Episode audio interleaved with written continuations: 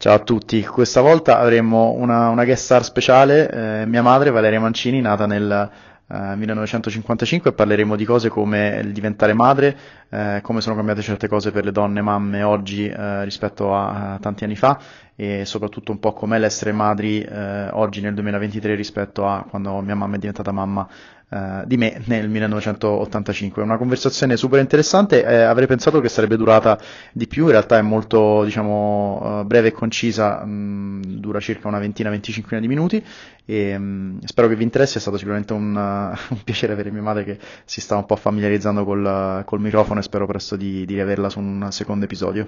Quindi mandiamo il jingle e ci rivediamo tra pochissimo.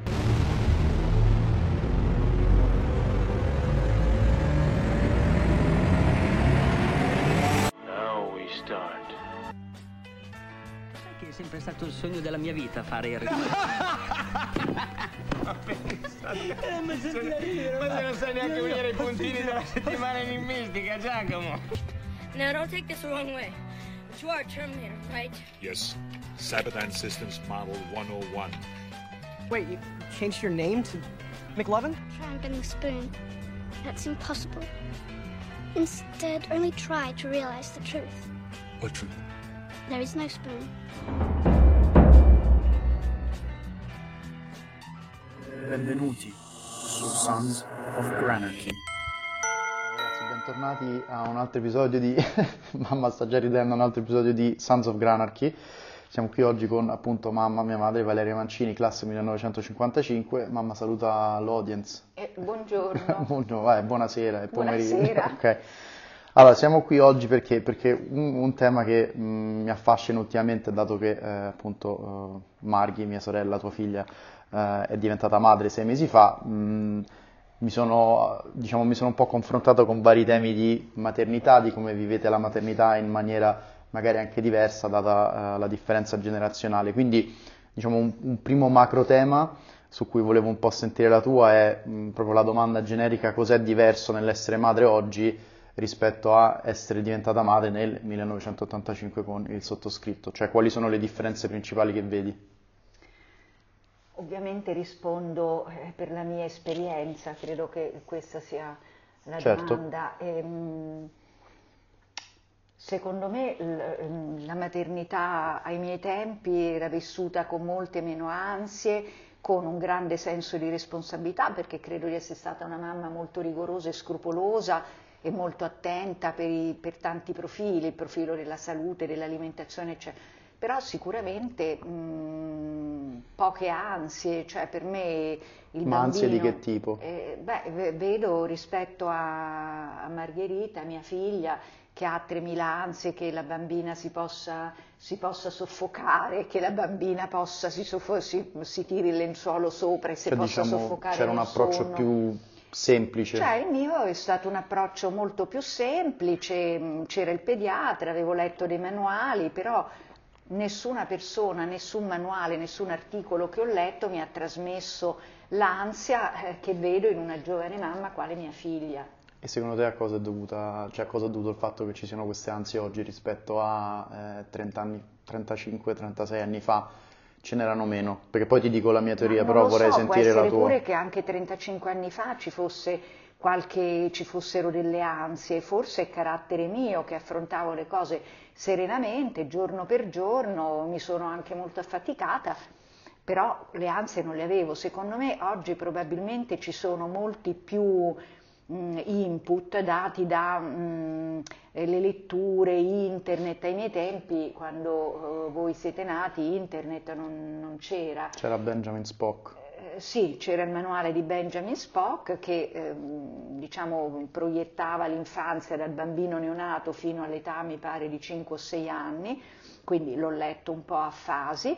Ecco, c'era quello, c'erano altre cose che mi venivano, che mi arrivavano a casa, eh, però tutto con, con, grande tranquillità. Io vedo eh, Margherita oggi, mi sembra che sia particolarmente mh, presa ecco, da queste ansie, secondo me anche un po' inutili.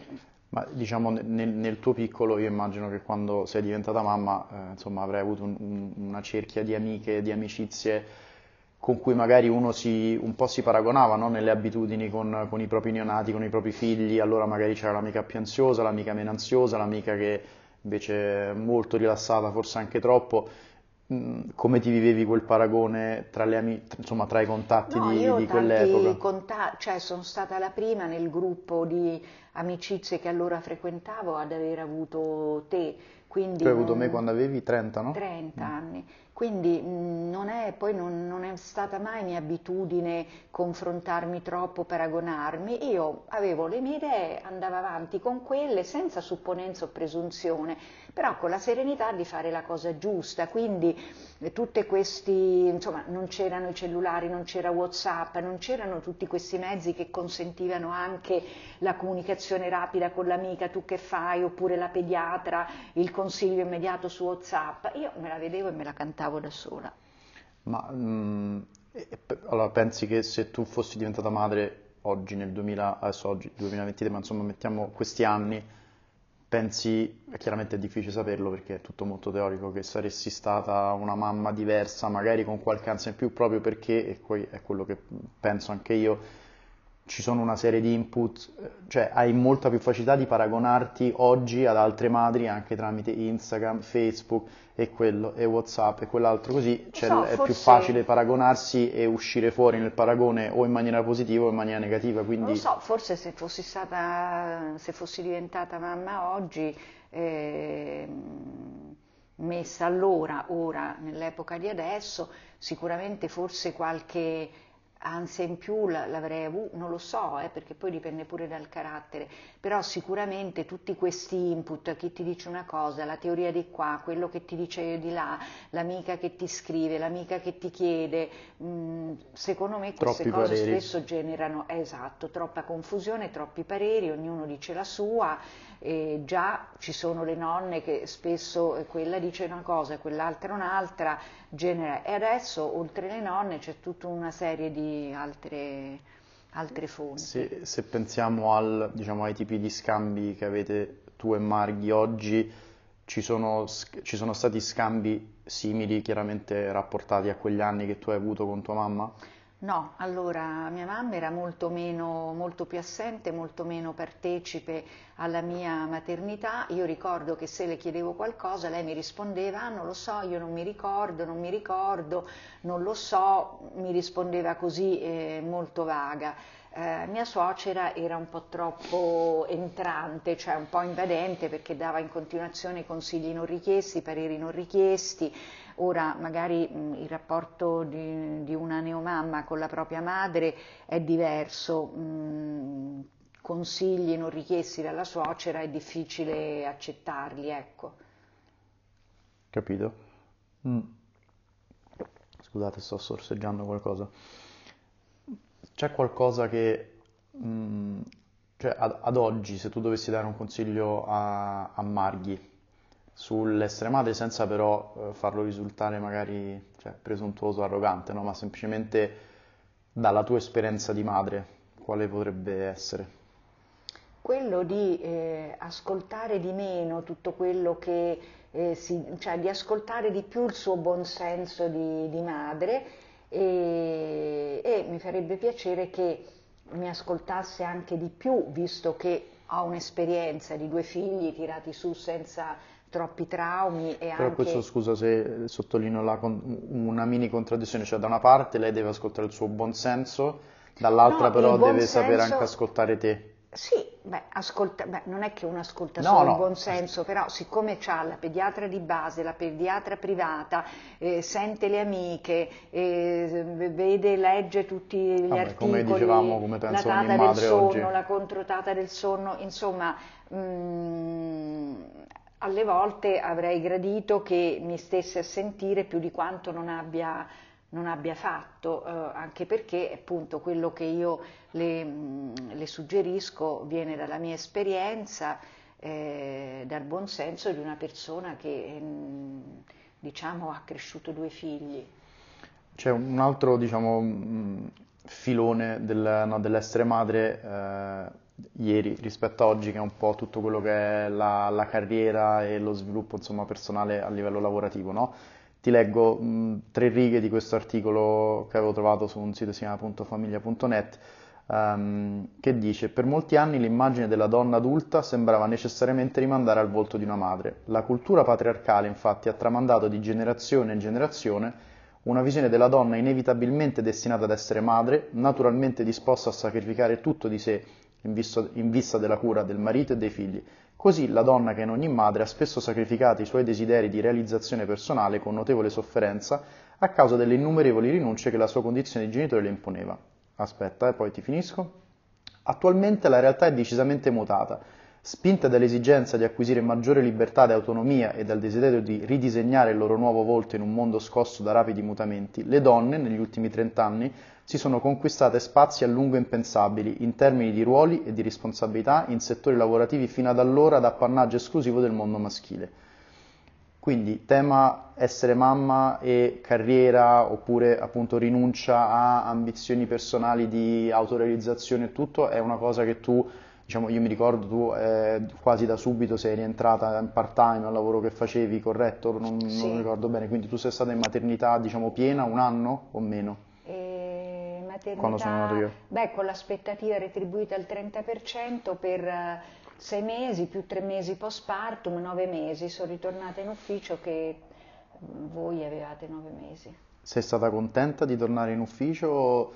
Perché oggi vediamo spesso che ci sono delle madri, parlando anche con giovani mamme, insomma non necessariamente solo madri, chi è molto contento di tornare in ufficio e di ritrovare una dimensione propria che non sì, è solo sì, legata sì, al figlio o figlia e chi invece dice no, io ho l'idea di tornare in ufficio no, quando... Sì, diciamo contenta di tornare al lavoro, nel senso che anche no, il contatto col mondo ehm, certamente ti cambia la vita, l'idea che comunque hai a casa un bambino, due bambini o tre bambini, chi ce n'ha tre, da dover gestire, organizzare. Sicuramente la donna è quella Uh, sulla donna gravano la maggior, nella maggior parte dei casi le scelte, cioè un, un, uomo, un marito non sceglie se mettersi a part time o meno, il suo lavoro è quello, è la donna che poi sceglie se a seconda dell'organizzazione domestica più o meno efficiente però non pensi, scusa se ti interrompo, che questo sia, um, cioè diciamo, giusto, però anche rispetto ai tempi che corrono, io ti potrei dire perché un padre non può mettersi eh, in part time o prendersi anche lui la paternità, cioè chiaramente non appena il neonato è nato, premesso che probabilmente qualcuno pure eh, lo farà. Perché eh, non so se ci siano, cioè perché? Perché spesso i mariti comunque decidono che, questa, cioè che la, diciamo, la gestione dei figli è appannaggio della donna, poi ci sono alcuni uomini tipo il marito di tua sorella che si è preso un mese di paternità, l'ho ammirato perché è un gran lavoratore, eppure, però lui ha detto che nella sua azienda è consentito solo un mese, un mese per figlio, mi pare, sì, sì. Però, diciamo, fa... Poi eh, diciamo che sono poche le mamme che conosco che hanno sempre lavorato a tempo pieno e comunque sono riuscite a tirare su, dei figli ben educati, ben seguiti, eh, perché hanno avuto delle nonne molto molto efficienti che custodivano i bambini, che accudivano i bambini o uh, a casa loro, o, o, cioè, o, i bambini venivano portati a casa delle nonne, oppure le nonne andavano, stavano sempre a casa dei, dei nipoti. Allora, eh, in questi casi cioè, è chiaro che una mamma che decide di lavorare a tempo pieno deve avere eh, un, un'organizzazione domestica che non fa faccia acqua, cioè che non... Quindi che non... o i nonni, le nonne, eh, oppure diciamo babysitter. Babysitter molto collaudate, molto brave e, e, e comunque la donna anche. fatica sempre perché la donna è quella che ha il ventaglio di 30.000 cose da fare, la gestione domestica, la spesa, il mangiare, la cena, così gli uomini adesso, i mariti, i giovani padri aiutano, sicuramente aiutano molto di più dei padri della mia generazione e alcuni non aiutavano per niente, adesso i giovani aiutano molto di più e, ehm, e, spesso le coppie si spartiscono i compiti, io faccio questo, tu fai quello, vedo giovani padri che accompagnano i bambini al nuoto, agli sport, così. Nella mia generazione, madre di bambini piccoli, eh, almeno nel mio caso, questo non... Non pensi ci possa essere un tema anche di critica nei confronti delle, delle aziende, un, magari anche di un sistema insomma, politico perché poi si, tra- si parla di leggi eh, in Italia che da una parte permette giustamente la maternità che può essere, adesso non so il dettaglio, al 30% quello che è, però alla fine puoi stare un anno a casa in maternità e mh, la paternità invece ci sono aziende che la consentono, aziende che ne consentono pochissimo, cioè non è regolamentato al mille per mille, dove sta scritto che pure un padre non si possa prendere sei mesi o nove mesi per No, stare con infatti, il proprio figlio, cioè non c'è una mancanza a no. livello legislativo Eh, secondo beh, te? Sì, è come per esempio prevedere gli asili nelle aziende. Nelle grosse aziende, credo che all'estero le grosse aziende aiutino le mamme perché ci sono gli asili, quindi allo stesso modo si dovrebbe prevedere a livello proprio normativo che come la donna può prendere mh, i sei mesi di, di aspettativa, che se c'è un marito che si prende, che può lasciare il lavoro per sei mesi, cioè lasciarlo, diciamo che, che svolge un lavoro tale che può magari farlo a casa e via discorrendo, perché no? Ehm, però cioè, questo prima che venga raggiunto questo in Italia, secondo me troppo, vuole. eh, Però troppo ne mi, mi- diciamo, mi fa effetto in maniera positiva il fatto che comunque cioè, oggi ci sono no, tantissimi gruppi che cercano di eh, diciamo, difendere i diritti di una minoranza di qua, una minoranza di là e via dicendo, incluso chiaramente tutto quello che è i diritti delle donne e si parla sempre dell'uomo, allora una società maschilista e ehm, su cui diciamo non metto bocca perché sono d'accordo che è anche così, l'avevamo visto anche nell'episodio che avevo fatto con, ehm, con Giulia, una mia amica dell'ufficio, però quello che volevo dire è in realtà mi stai dicendo che rispetto a 35 anni fa le cose già sono molto migliorate da quello che puoi osservare di quanto fanno gli uomini, di quanto fanno i padri, i mariti rispetto a ormai 37 anni fa. Mi sembra di sì, mi sembra, poi al solito eh, uno valuta le cose sulla base della propria esperienza personale, personale e familiare. E mi sembra che eh, i giovani che vedo intorno, che ora sono te e il marito di Margherita, mi sembra che eh, così il marito di Margherita si è preso un mese di paternità. E diciamo che mh, quindi questo è già un buon segno. E, e te mi sembra che qualcosa in Vabbè, sì, casa, io non un aiuto, Ah, sì. eh, riesci a fare, riesci... Sì, sì, sì, certo. Ehm, ok, no, e poi volevo, volevo chiederti ehm, una cosa, com'è stato in generale il- proprio il primo anno di maternità per te, cioè come ti sei sentita sia tu come madre ma anche come donna rispetto a quello che facevi prima, rispetto magari a, a certe libertà che avevi in più anche prima, quando sono nato io nell'ormai lontano 85, cioè i pri- banalmente i primi mesi dormivi, non dormivi, se- si parla anche spesso di depressione postparto piuttosto che, cioè ci sono tutta una serie di cose, come ti sei vissuta quel periodo, quei primi sei mesi? E allora, mm, no, diciamo che a, alle- a un mese di vita eh, voi due avete cominciato a dormire 6-7 ore, quindi io non ho patito molto la mancanza di sonno. Diciamo che mi sono sentita ehm, per primi, il primo anno di vita, insomma, molto affaticata, molto stanca, ehm, poco compresa anche dal marito, e, diciamo molto sola nella gestione domestica e nella gestione dei figli. That's it. No, no, Non no, altro da aggiungere. Non è altro da aggiungere. No, no, va bene, no, no, chiaro. Ma mh, una cosa che magari può essere utile capire, dato io l'unico esempio concreto che ho è quello di Marghi, che eh, diciamo Vittoria, la, la nostra nipotina, non- il primo periodo non è che dormisse proprio facilmente. Tu come sei riuscita a far dormire me e Marghi per 6-7 ore di Avete- fila dopo un A un mese? certo punto, a un mese di vita, avete cominciato a fare questi sonni di 6-7 ore. Ma come li hai meno- impostati però? No, non li ho impostati da soli, cioè eh, da soli avete cominciato che eh, dall'ultima volta che mangiavate a mezzanotte, poi a un certo punto facevate fino alle 6 alle 7 del mattino. E diciamo se, se c'era, c'erano situazioni in cui pia- magari piangevamo, ci disperavamo e, e c'è la filosofia del li devi lasciare un po' in pace, li devi lasciare che si sfoghino, oppure c'è la madre invece molto ansiosa che prende e li No, raccoglie no, io subito. non vi prendevo in braccio, avevo paura di viziarvi, così, per cui Si spiegano vi, tante cose. eh, vi, vi mettevo giù, Esatto. no, soprattutto diciamo vi avevo abituato, vi mettevo giù e vi Mm. addormentavate nella culletta, no, non in braccio. Quindi diciamo se anche c'erano delle stanze in cui uno piangeva, tu per un po'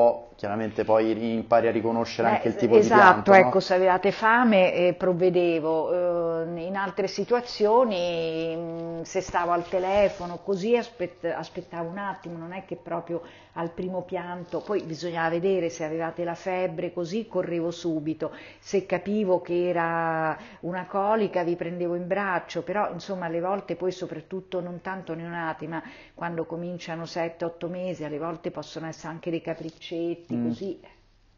Va bene. E mm, poi chiudiamo con le domande invece un po' più, eh, diciamo, di, di tipo emotivo.